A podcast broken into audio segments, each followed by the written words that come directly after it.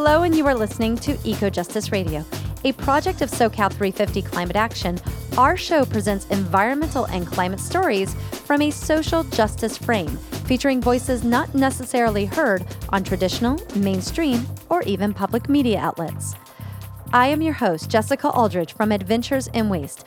On today's show, Broken Trust, LA Public Utility methane leak poisons Sun Valley community. We are honored to speak with Veronica Padilla Campos, Executive Director of Pacoima Beautiful. Veronica Padilla Campos attended UCLA where she received her urban planning degree, knowing that she would return to her community of the Northeast San Fernando Valley to help allocate the right resources they deserve.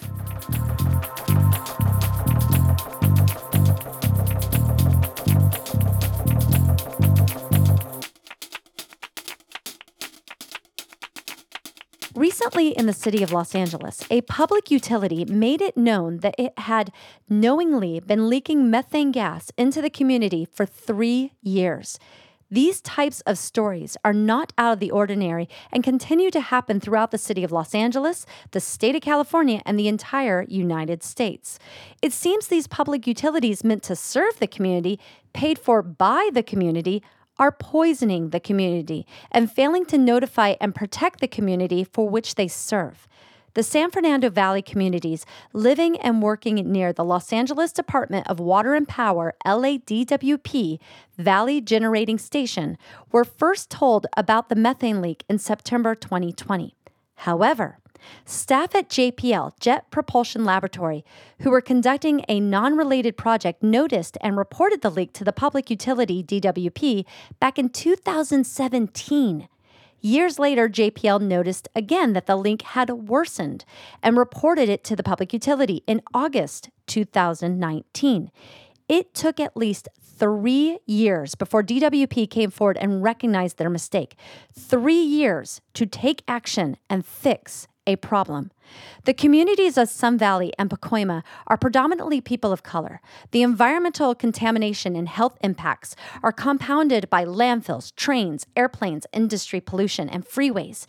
The residents live in an area that ranks in the 98 percentile of Cal EnviroScreen's most polluted communities in Los Angeles, meaning they breathe some of California's worst air and suffer from asthma related hospitalizations at rates far higher than most of the state.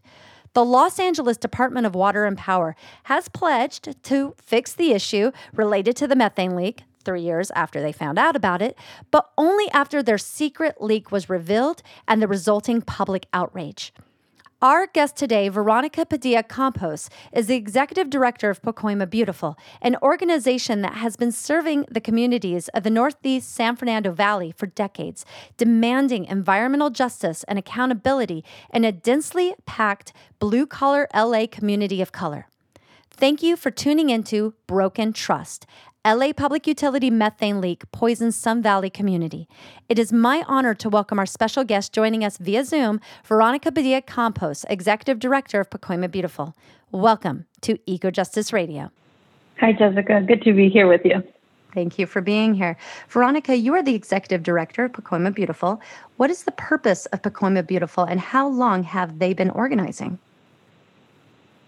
Well, Pacoima Beautiful is a grassroots environmental justice organization. We're a member based organization, which basically means that we work with our community, both youth and adult members, to really provide them with opportunities and tools to empower themselves to help advocate for a healthier, cleaner, more sustainable community and really advocate for their rights.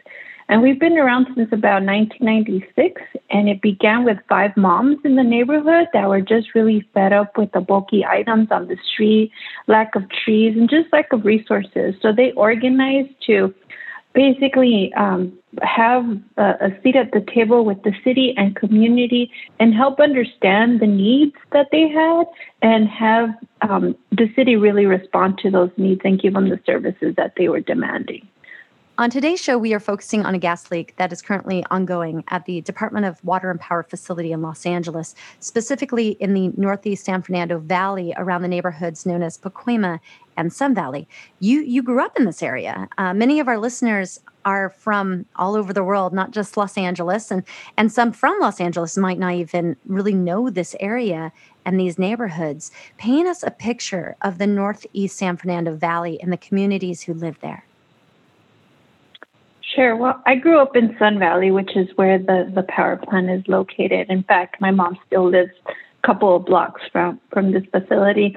And growing up in this particular area um, where we, we where we lived, it's a very industrial area, and my parents purchased a home there because it was near my mom's job. So she lived, she worked in one of these industrial facilities.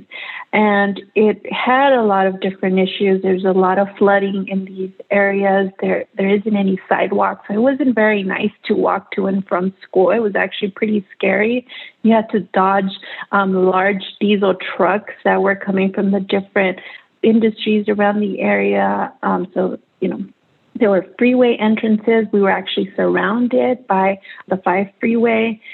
There, so there was a lot of noise, a lot of a lot of dust, not enough trees.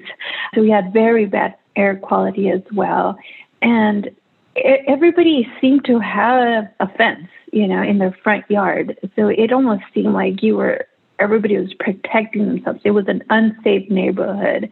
So it it, it wasn't very um, a, very nice place to to grow up in, in that sense. You could definitely tell that um, you could definitely tell the difference um, between you know the Sun Valley and places like Northridge. You know, something not that far away, or Burbank, which is pretty close to Sun Valley as well.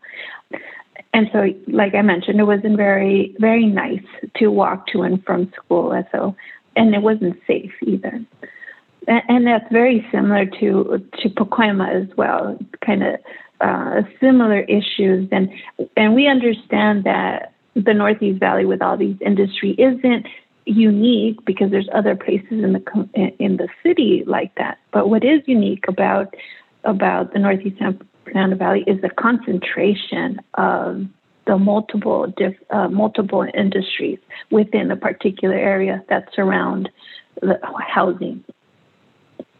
What kind of industries? I know there's animal incinerators, there's marble cutting that happens, uh, there's a lot of recycling uh, of auto parts or just metal, you know, just any kind of any yucky kind of industry you can think of, you can probably find it in Sun Valley.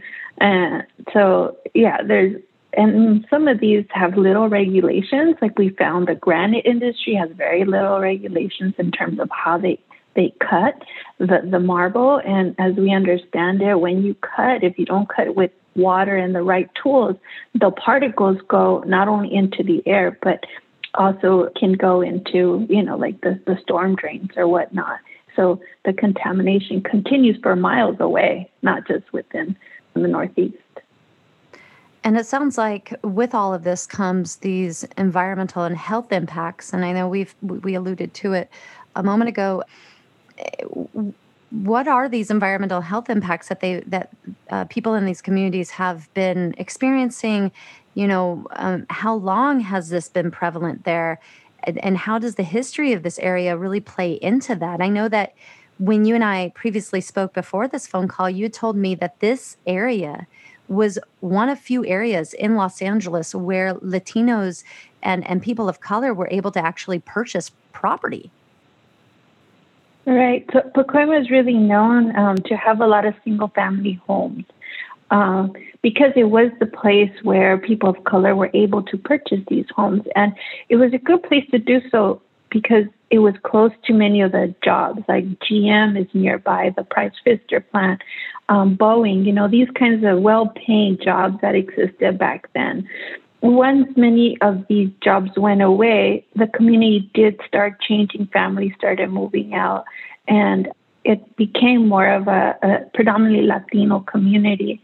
And then in Sun Valley, uh, it's known for its quarries, right? So they extracted a lot of these rocks. So there was a lot of holes everywhere around Sun Valley. And I guess they looked at these holes and said, well, what are we going to do with it now? And I guess they thought, well, let's put trash in there.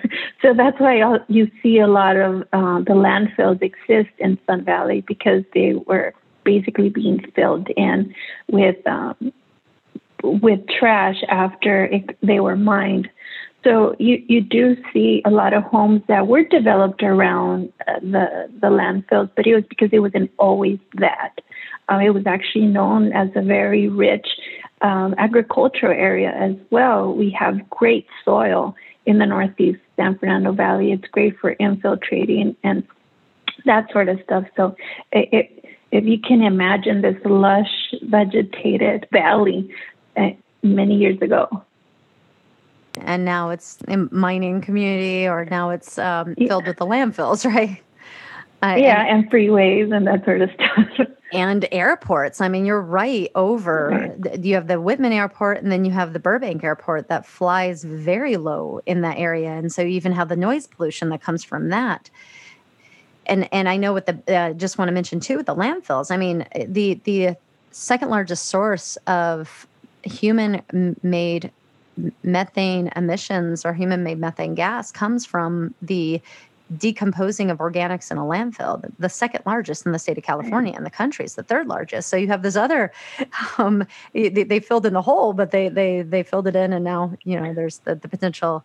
If it's not an inert landfill, there's the potential of methane gas also releasing right. into the community. The, the Department of Water and Power facility in Los Angeles, California, in the neighborhood of Sun Valley, is also called the Valley Generating Power Station.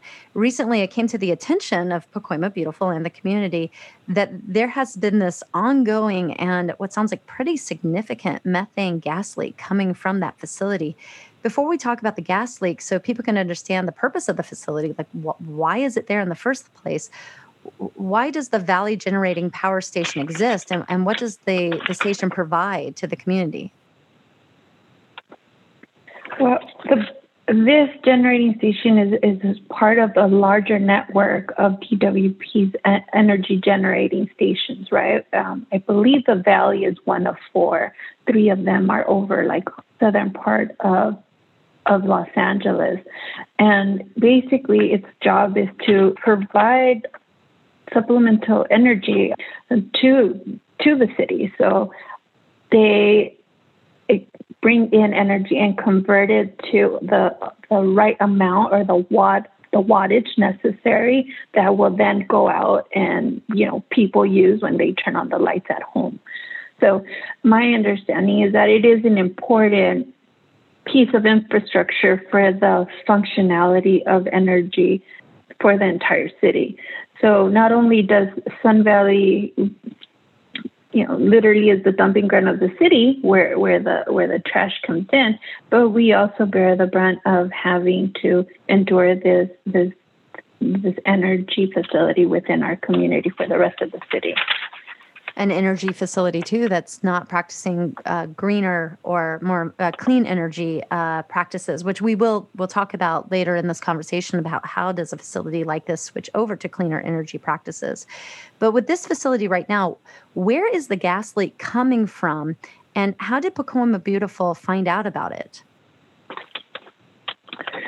Well, we had been talking to DWP for a while in this conversation of of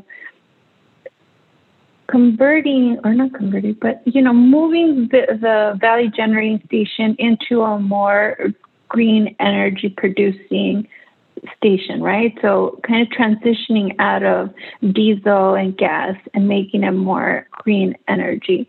So we had been at the table discussing how that transition would happen. And so we we we are part of a coalition called the LA Clean Energy Coalition. And as part of that coalition, we attended the DWP Commission meeting. And and back in September, while we were in that meeting for just, you know, to participate normally and, and listen into the updates, um, the DWP manager, Marty Adams, announced to the commissioners about the leak And as you can imagine, our, our, our dropped to hear that this had been happening. And and the DWP commissioners did push back, and they, I believe they were just as surprised. It came, it was news to them as well. But what what is most frustrating with for us is that in this December of 2019, we had hosted a community meeting with DWP at a local high school where we would we were talking about our desire to see the transition of the plant. And at that point, we understand they knew about this leak, but didn't mention anything. So uh, we felt this complete distress from the department and that we felt we had a seat at the table. We were communicating with them and we were getting honest response in, in, in its transition. But as you can imagine, hearing that was a real um, a, a real break in the trust between community and, and DWP. Yeah, that's that's pretty depressing. And did they say where the leak was coming from specifically? Oh, well, we were um, Pacoima Beautiful was invited for a tour of the facility last week, and they did walk us over to the the, the two piece of equipment that have these pistons that basically do the conversion of, of energy. And to be, I'm going to be quite honest with you, it was very technical for me And a lot of a lot of jargon. But as I understand it, these pistons that go back and forth in this piece of equipment, and those pistons were the ones that, with wear and tear, are had been releasing this methane. And they took us near the equipment, and they they showed us where they now installed a monitor that was that is monitoring the methane. And they they they said it was okay to get close, so we did get close, and they were like, see, it's okay. And we said, well, we can smell something. They said, oh, it's nothing. It, it smells like your home when you turn on your, your stove. And we're like, no, this is not how our house smells. There is something here. So you can imagine we, we, we didn't stay near, near these, these two pieces of equipment for very long, but you know, something definitely did not feel right. And you can see, you could also see something kind of coming out of, of the equipment. And that's directly where the methane was spewing out and where it was, you know, detected. If you are just tuning in, you are listening to Eco Justice Radio. Veronica Padilla Campos, Executive Director of Pacoima Beautiful, is joining us for Broken Trust, LA Public Utility Methane Leak Poisons Sun Valley Community. Veronica, what role did JPL, the NASA Jet Propulsion Laboratory, play in uncovering this leak? Well, JPL really is the reason why I think the community really knows about this now because they were flying over measuring the air quality on another project. And during their flyover back in 2017 is when they first detected that, that leak and they let DWP know. And they came back to DWP two other times. Once in August of, well, the 2017 one, then in August of 2019, which means that in December when of 2019, when DWP presented to our community, they were already aware, but they didn't actually tell their commissioners until September of 2020 when JPL said, "Hey, your your leak has gotten a lot a lot more. We're picking up a lot more. And they were forced to actually make this report and let the community know in turn. So had JPL not been doing this uh, this study, I don't know when we would have found out or if we would have found out, to be honest. Do they know how much methane was leaking at the time and for how long? Or and is I think you had said it's it's still leaking, but almost not leaking. Yeah, so I I don't know if it was leaking before 2017, but at least that's when we know it was first detected, right? And they claim that at this point they have repaired the pistons that are creating the leak to a good amount of that they fixed it enough where it's only leaking, or they fixed it 95 to 98 percent. So it's not leaking as much as it was before. And they've said that they've ordered the replacement part to that, so replacement of those pistons that will fix it 100%. What we're asking is that they need to shut down the plant or shut down, you know, that functionality until it can be 100% repaired. And we need to come back and discuss this transition to clean energy for the plant. Are there any checks and balances to protect protect against this type of leak, this type of disaster?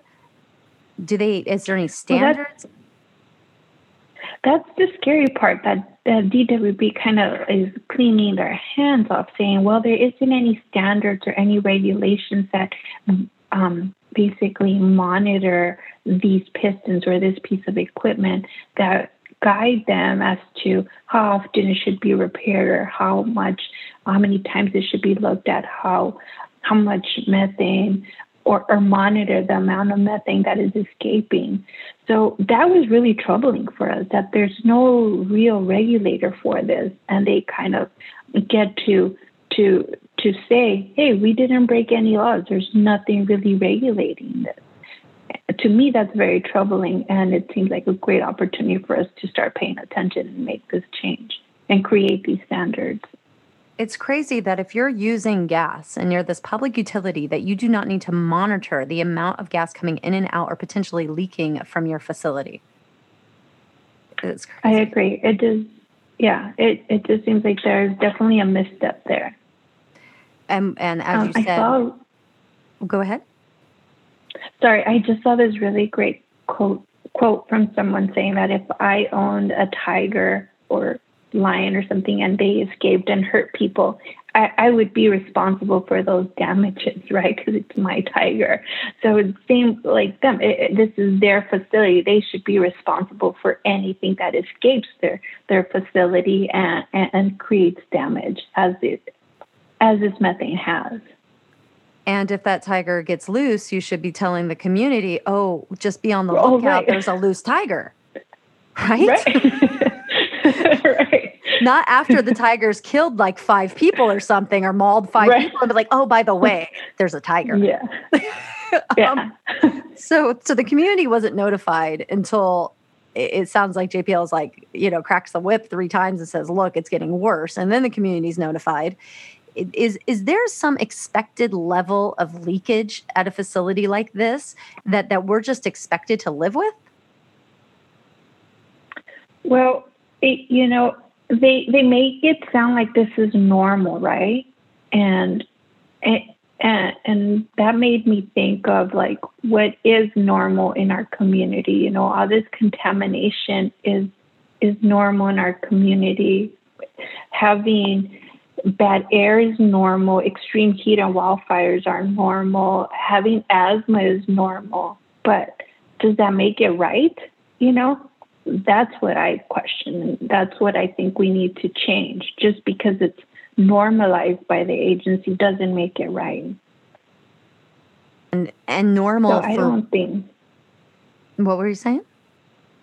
Right, and normal for who? Right? Is that what you're? yeah, normal for who? Right? Like, is is it normal just for the communities of Sun Valley, or is this also normal for richer, more predominantly white communities like Beverly Hills and, and Malibu, you know? What right. who's this nor who's normalizing, you know, this, right? What is the effect of methane exposure on the health and well-being of those living, working, and recreating in these areas where there is a leak? And how close are people from this particular plant? Well, there's at least a high school, two high schools actually, and an elementary school that is about a block and a half away. So a mile is what I think is a 1.1 mile away from the plant. These schools are. So that to me is very troubling. And I know Fernangeles Elementary often has to keep their students inside for recess because if they go outside, they start getting a lot of kids with bloody noses. And methane is extremely dangerous, and but it seems that every time we hear a presentation from DWP, they kind of downplay it. But it can reduce the amount of oxygen that we breathe. It, it can also cause mood changes and slurred vision, slurred speech, some vision problems. My mom has complained about memory loss and some nausea. I've heard um, some folks talking about vomiting and headaches.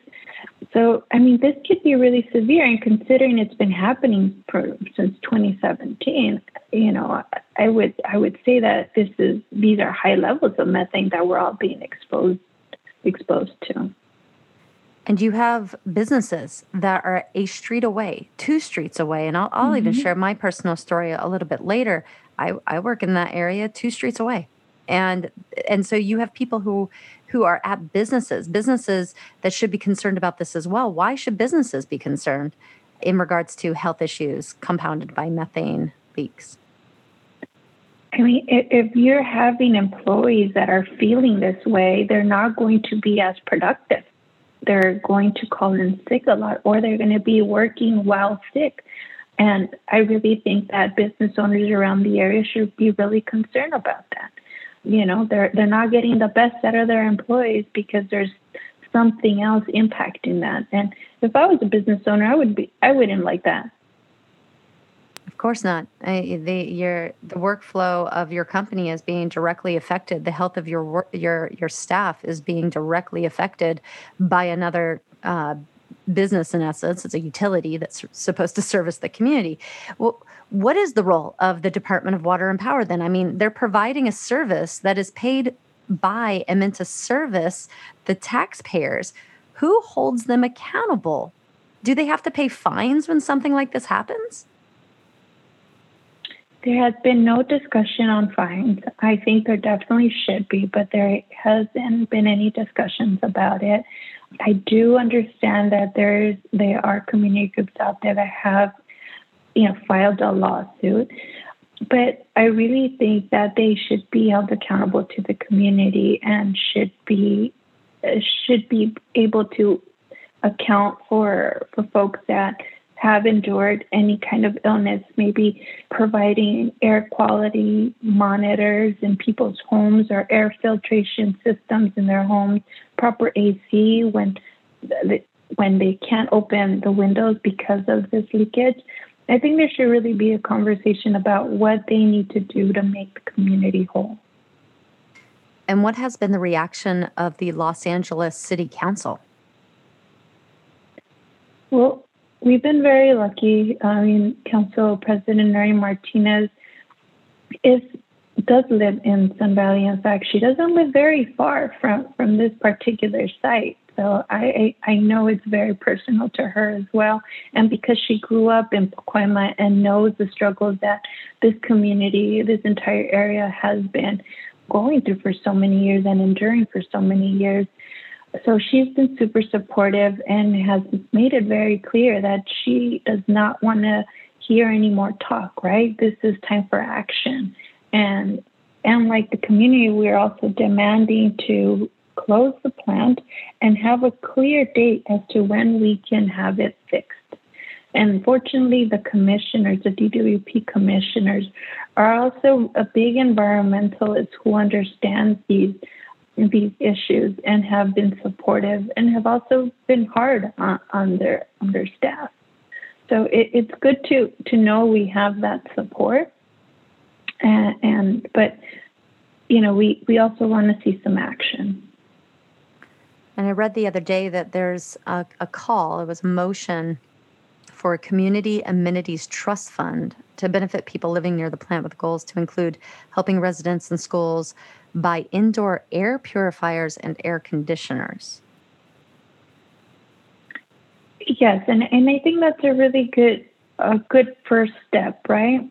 Um, but I think there's so much more more tangible um, things that, that the department can do in, in terms of really showing their investment and and commitment to to the community.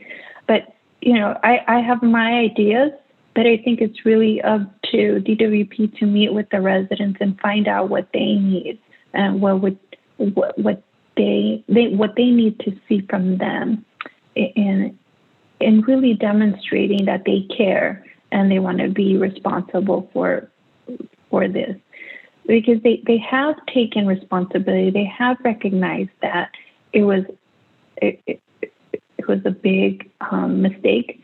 But you know they have to go beyond just admitting the mistake right? There has to be some some action towards mitigating that mistake. Yeah they recognize the mistake. Uh, LA City Council President Nury Martinez, you were talking about her, and when she spoke out on the issue, she she pointed out that the city ran utility hasn't sufficiently prioritized environmental justice in its efforts to fight climate change. While DWP was making plans to shut down gas fired generators in coastal communities, which are predominantly wealthier and white majority, they're allowing a methane leak in the valley for years. And LA City Council President Nury Martinez was quoted saying, I think the department's success has taken communities like Sun Valley for granted. Do you you find this to be true? Do you feel this to be true that the utilities and other city programs are taking communities like Sun Valley for granted? I do. Um, like I mentioned, the Northeast San Fernando Valley has been bearing the health burden of having this active gas plant in our community in exchange for the reliable energy for the rest of the city. Uh, our communities just have continued to carry the burden, and and it's been clear to me that yeah, they have no idea what's going on around the area. They they don't know kind of the the the com- compounding issues of so much other industry and pollution that's occurring, and I think if they did know that, if they did understand that and cared about that, they would be better neighbors and would respect the community a lot more.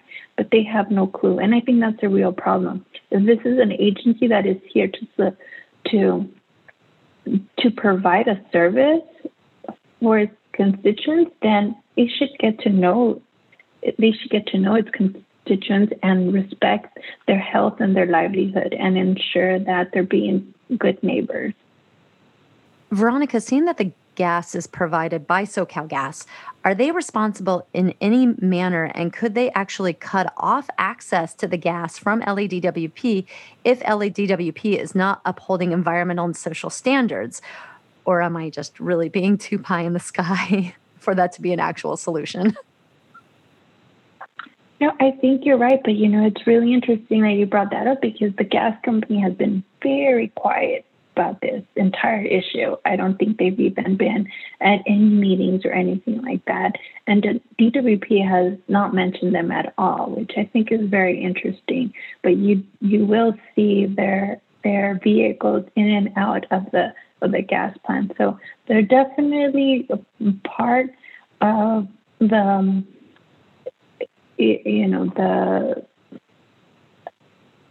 the process there. Uh, but we have not heard very many any comments from SoCal Gas at all related to this to this issue. So SoCal Gas is the the seller of the Tiger, and the Tiger was let loose by DWP, and the seller of the Tiger is quiet. Okay. Yes. I have a personal story uh, that's related to this exact area and potentially this facility. I, I, used to have an office that was less than two streets away from the DWP Sun Valley facility. And I would get up in the morning, I would go to work, I would feel fine.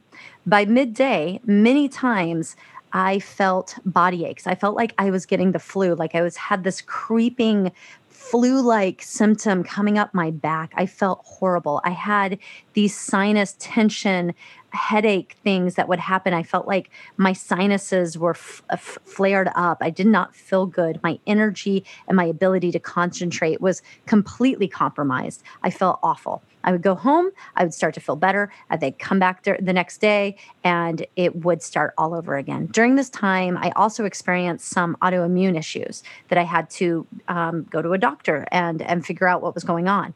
Luckily, I was able to move away and I have not had these issues since. When I when I do go back and I go to that office to be there for a day or so to visit, again, I start feeling not so great. I, I know how I felt. I know I am also aware of the side effects of methane poisoning. I I I am fearful for myself of saying I I think I've experienced this as well. I, and and there are other people in my office who who, who can attest to that themselves. How does someone who lives, works, and plays in an area in this area or an area similar to this, another area that might be experiencing the same thing, how do they prove cause and effect and seek reparations for the harm that has been done to them? Is that even possible? Jessica, I'm so sorry that you went through that. And and actually your story is very similar to many of the stories we've been hearing from community. In fact, my my mom, uh, we when I told her about this, she said, uh, "I said, Mom, remember you've been mentioning this memory loss. And so I really think that this has something to do with it. And she's like, oh, but you know, that happened about two years. This started happening about two years ago. And I was like, mom, two years ago is when they think that this started. So it, it just like kind of blew my mind. And, you know, on Wednesday, we had a community meeting with DWP where they were there to answer questions. And there was a community member that asked about reparations and providing you know reparations uh, because of of this leak and in a few words um, dwp said that they would not be doing that because they didn't feel they caused any health effects they feel a methane leak went straight up and dispersed and had it did not stay over us and did not hurt us in any way and I don't know how one side they say, "Oh, we're responsible, we're sorry," but in the other they they said, "Oh, we didn't cause anything. You're okay." It, it just makes no sense to me. And there's many of these stories that we're hearing more of, um, and, and it's it's and I, I, just I don't know if there's going to be some reparations, but I do think that they are responsible um, for for what many community members are feeling for sure. If you are just tuning in, you are listening to Eco Justice Radio. Veronica Padilla Campos, Executive Director for Pacoima Beautiful, is joining us for Broken Trust. LA Public Utility methane leak poisons Sun Valley community. Veronica, as you stated before, in December 2019, you had this meeting with the Department of Water and Power facility in Sun Valley, the, the facility we've been talking about. And Pacoima Beautiful was in conversations with DWP to transition this facility to a clean energy facility. What does it mean for a plant like this to transition to a clean energy portfolio? LA has a goal of being powered by 55% renewable energy by 2025 and 100% by 2045. So we really want to see Sun Valley Generating Station lead the way for that goal. This means solar energy, you know, um, wind power, any kind of renewable energy, and also in doing that to really focus in training local community members in in this transition in these new jobs that can so the plant can really be a plant that people or our community are proud of and not afraid of. And so we really wanted to work with DWP and seeing them to make this transition and work together in addressing any of the issues that are that come up or really understand the process in doing this. But the the, the problem is is that they they seem to take action without considering the community. And that's where the real problem is. But we want to continue to push to have the Valley Generating Station be one of the first ones in this transition, not one of the last ones. Like, and have a clear date uh, for this transition, not kind of keep it as an after afterthought. You know, maybe we'll get to Valley. Maybe we'll just keep it as is while we update and upgrade the other power plants in other more renewable, more um, affluent communities. That's not what we want. We want Sun Valley Generating Station to be the first in the example of using renewable energy for the city. And, and, standing up for the frontline frontline communities who have been dealing with so so many compounding issues over the years. Did did DWP or for this facility specifically did they were they positive about that relationship? Like, yes, we we want to do this with you. Did they promise anything? Uh, well, it, it hasn't been easy. It, it's been difficult to talk to the energy side of DWP, but I felt like we were going somewhere. You know, we were we were finally talking to a wide range of folks in the department, and we had the ear of the general manager and and the commissioner. So we really felt like there was some uh, some serious discussion, some real segue there. But again, after after hearing and being hearing the news and being blindsided by by this leak, it just kind of took us back uh, to zero and made us think that it, has it been all talk, and and so that's really really concerning, and also the fact that they were able to make the repairs in a matter of three days after it had been occurring since 2017, why didn't those quick fixes happen back in 2017? Why did they wait so long? So it even makes us wonder did they really do something to fix it so quickly? It, it just makes us doubt DWP completely in, in their efforts. So I think there's a lot of work to do there in getting that confidence back. Of course. And it sounds like the commissioners were taken by surprise too, because you had said that you had this great conversation with the commissioners, but then it was it was the the staff of DWP that went to the commissioners, right, and said, "Oh, by the way, yeah, this has been happening." Yeah, and it was, and the commissioners then reported to City Council. So City Council, particularly um, Council President Martinez, was not made aware. So it, it was kind of a lot of us got the news the day of this meeting. That is crazy. And it sounds like they have a lot of answers to provide outside of just is oh, yeah. this thing closed off and what are you doing to fix it? Uh, mm-hmm.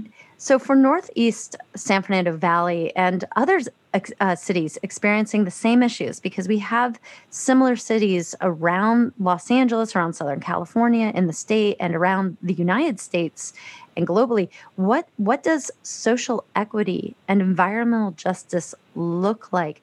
And what is it that you and Pacoima Beautiful want to see? And I guess even before we dive into that, so our listeners understand, what is environmental justice? What is meant by that? So, environmental justice is a fair treatment and meaningful involvement of all people, regardless of their race, color, national origin, or income, with respect to the development, implementation, and enforcement of environmental laws, regulations, and policies. So, in other words, we all deserve a good quality of life, no matter, um, you know, our income, our skin color, race, anything. So, we're just looking to to ensure that our community is just as safe from environmental harms as any any other community member would be any place any place else so that's really what Pacoima Beautiful strives to is to empower community members to help advocate for that. And what does that look like for Pacoima, for Sun Valley? What is it that it, Pacoima Beautiful and others and, and, and, the, and the conversations coming from the community, what is it that they want to see? Um, I think it's very simple things that other communities get to enjoy, right? We want we want to see good, responsible neighbors. We want to see clean streets. We want to see greenways where we can walk and be safe. We want to see investment in, in jobs and in housing. We want to see good projects that are multi-benefit projects, and we really want our community to be considered in in how it's treated, right? Not to be discarded, but to be considered and valued. So uh, I, I, I don't think this is anything unique in what we ask. You know, everybody wants clean air, everybody wants clean water, everybody wants to be safe and be healthy and not feel that they can't go outside and play in the park because they're going to to to have a nosebleed or have an asthma attack because of what you know the effects of what's surrounding them and you when we spoke um, before the show you told me about sometimes they'll they'll do projects uh, in these communities, but then the projects don't sustain. Um, maybe the funding's not there, or maybe the project needs upkeep and that upkeep is not provided. Uh, do you want to speak to this? Yeah, I was referring to, you know, there's a greenway that is going to be built. It, it's a greenway along San Fernando Road, and it was it's in three phases. The first phase was Sylmar to Pacoima. Second phase was Pacoima to Sun Valley. And right now they're working on the third phase, which is Sun Valley to Burbank. Now, this greenway has created a huge difference because San Fernando Road is highly commuted. And so, if you go out there any evening, you will see lots of families and people using this greenway. So, it's very exciting that now the, the third and final phase is coming to Sun Valley because I think it's one of the the, the, the sections that need it the most because it's so highly industrialized. And you know like I was mentioning before there's a lot of lack of, uh, of sidewalks where people can really walk. And it's also a park poor community. So this greenway is very much needed. But sometimes these projects get get put in, but then they don't get maintained. They're not uh, the grass is not watered, the trees are not trimmed, the trash is not picked up, and they end up you know, just adding to the disinvestment of the community. So ooh, I would love to see DWP step up and say, we will maintain it. We will pay for the watering, the landscape, um, you know, the maintenance of it. I think that would be a huge step. There's also uh, a lack of uh, street cleaning, and we know that it's difficult for the city right now to really invest in street cleaning. So it would be awesome if DWP can step up and provide some street sweeping in the area, specific, especially because there's so many schools there that where the kids are walking to and from school, and you know can really benefit from from clean streets as they walk to and from school. Also, I was mentioning to you there there used to be this really beautiful "Welcome to Pacoima, Welcome to Sun Valley" sign right on Glen Oaks and and Branford, I think it was. They had a really beautiful bed of flowers and it was made out of um, rocks, which Sun Valley is known for, right, from the quarries. Uh, but after there was an, a, car accident that broke the sign, it was never repaired, and and now you know it, it, there's nothing there. And I think that that it's a shame that these types of projects are, don't get repaired and really maintained because it, it, it it really helps uh, with the pride of the community, right? And when they're not they're not repaired and, and, and kept up, it just it just really proves that the, the disinvestment and disregard for the, the people that live and work and play there.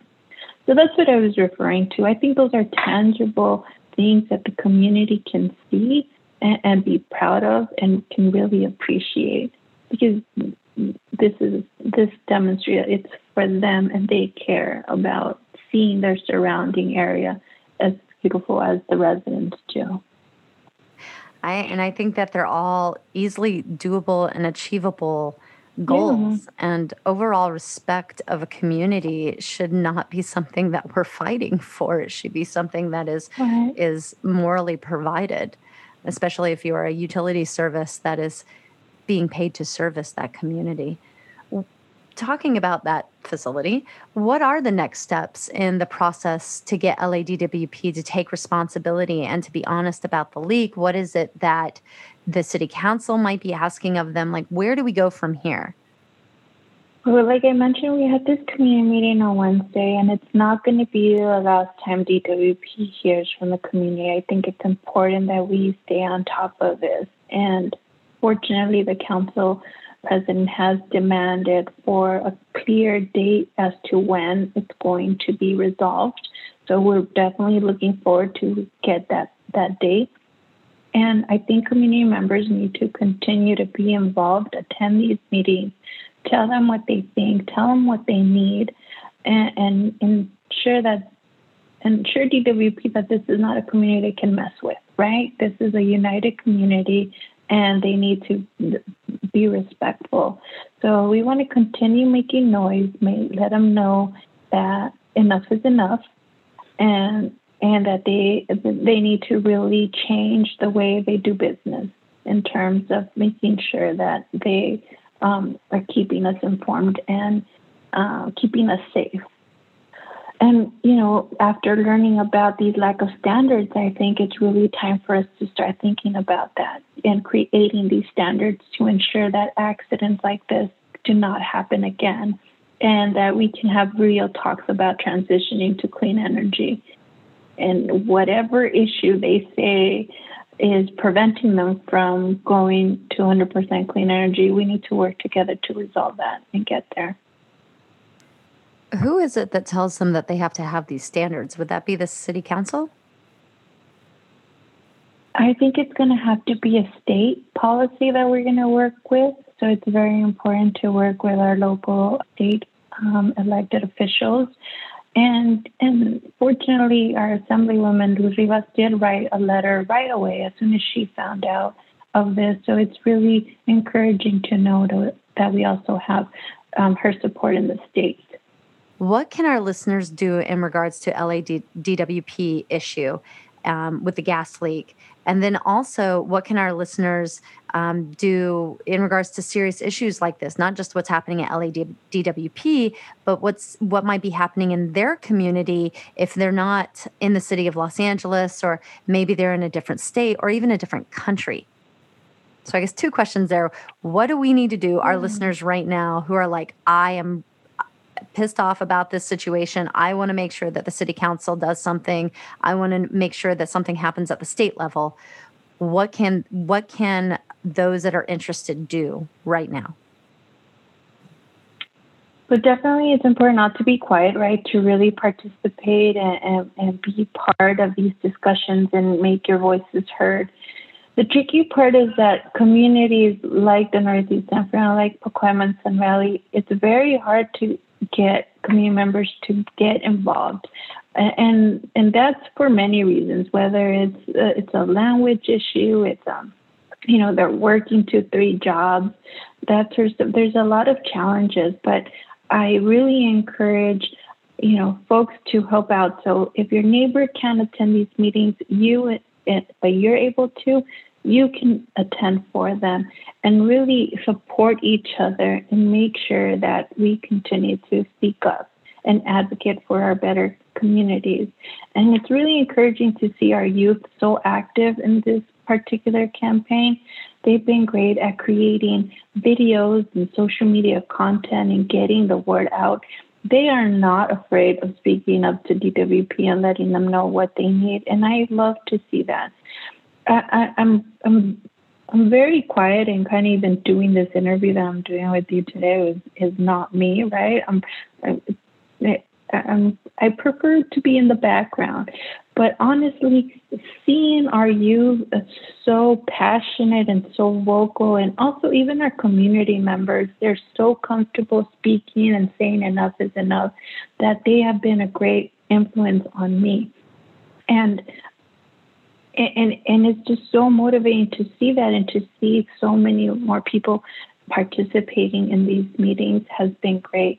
But really, we need to support each other and and make our voices heard. You know, we were big advocates of the census. We were out there walking and door knocking because, it, you know, we really needed to make sure our community get, gets counted. And now we're we we have an opportunity to vote on November Fourth, so I really encourage folks to go out there and vote because everything is important. And it's not just about voting for our president, but all of the, the local and state uh, elected officials. They're all important. They all play a role, and it's really important for us to make our voices heard. And I think that our our, our strength is really in, in numbers and if I can go a little bit off tangent, if that's okay, you can cut me off if I'm if I'm off. But I understand that Exide has has is going to declare bankruptcy, and by declaring bankruptcy, they're not going to um, uphold their their end of repairing so much damage that they did. And you know, um, we've been asked by our partners to participate and speak up And, and, and I think that that's important for all of us to do, even though Exide is not um, near the Northeast San Fernando Valley, it's important that we all stick together as frontline communities that endure a lot of these similar issues. We need to stick together and advocate for each other. And so, and we can advocate in writing letters and making phone calls and sending emails and doing all that good stuff, but also sharing with our neighbors and our family about what's going on, being informed, and really making the, this uh, a topic of discussion with our families from our little ones because we do we do work with our little tiny ones. We have our PB kids, our three year olds, 10 year olds that are learning about environmental justice. They are fully aware of what this means and they're getting pissed off and seeing the injustices that exist in our neighborhoods and really understanding that we need to fight for more resources. And I think I I talked a little too much there. No, you're good. This is great. And and it brings up that point of it's not just even the frontline communities coming together. It's it's it's communities outside the frontline communities that must stand in allyship. The the the the lead needs to come from the frontline communities, and those standing in allyship need to step back and and allow those communities lead and be told okay i need this from you and say okay i can do this. I can show up. I can share this meme. I can or this image. I can do what it is to get the information out there. I can vote um, if i'm in certain areas for for leaders that are going to uphold what it is that needs to happen in those communities i i can door knock i can there's so many different mm-hmm. ways and that allyship has to exist we all have to stand in allyship and that brings us to our, our, our last question here. Are there any further resources that you would like to share? How can, I guess, how can listeners find Pacoima Beautiful and get more information about this campaign? Well, we still do it old school and have a website, pacoimabeautiful.org, that folks can can log on and learn a little bit about it. But I have to say, we, we're working on ramping up our website. But our social media, we're great on social media, Facebook, Instagram, and um, where we, we post all the cool things that we're working on, our campaigns, our efforts, and the different campaigns. It's a great place to to to see that and, and get involved. Um, you know, because of COVID, we haven't had many volunteer opportunities, but um, God willing, we will get out of this soon and we can begin, um, you know, working with our volunteers on various um, events like we have garden planting, uh, we have um, community cleanups, and, and just different activities for folks to to get involved. And more importantly to donate you know if i dare say um, donating to community to community groups it is very important to continue the work. And, and so I, I do i do want to I, it would it would be wrong of me not to mention that as executive director right Yes. And, it's, and even it's, if it's not Pacoima Beautiful, right? It's just getting involved in, in your communities in, in different ways and, and being able to give back. And that's really what we teach to our youth. You know, go out there, get your education, but definitely come back. Come back to the community and give back. Don't turn your back on it. Don't feel like you got to run away. And, and uh, you please come back and make the change that you know um, needs to happen. Thank you, Veronica. Thank you for joining us today. I really appreciate your time.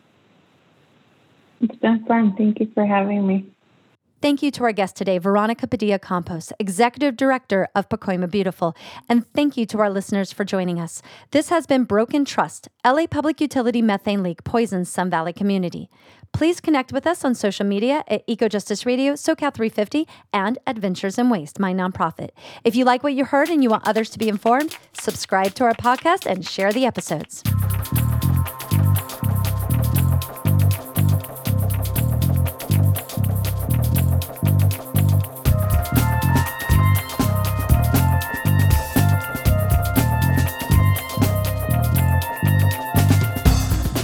You have been listening to Eco Justice Radio. A project of SoCal 350, the show can be found on Spotify, Apple Podcasts, Google Podcasts, SoundCloud, and at ecojusticeradio.org. Created by Mark and JP Morris, executive producer Jack engineer Blake Lampkin, interview hosted by Jessica Aldridge from Adventures in Waste, and original music by Javier Cadre. And until next time, remember the power is yours.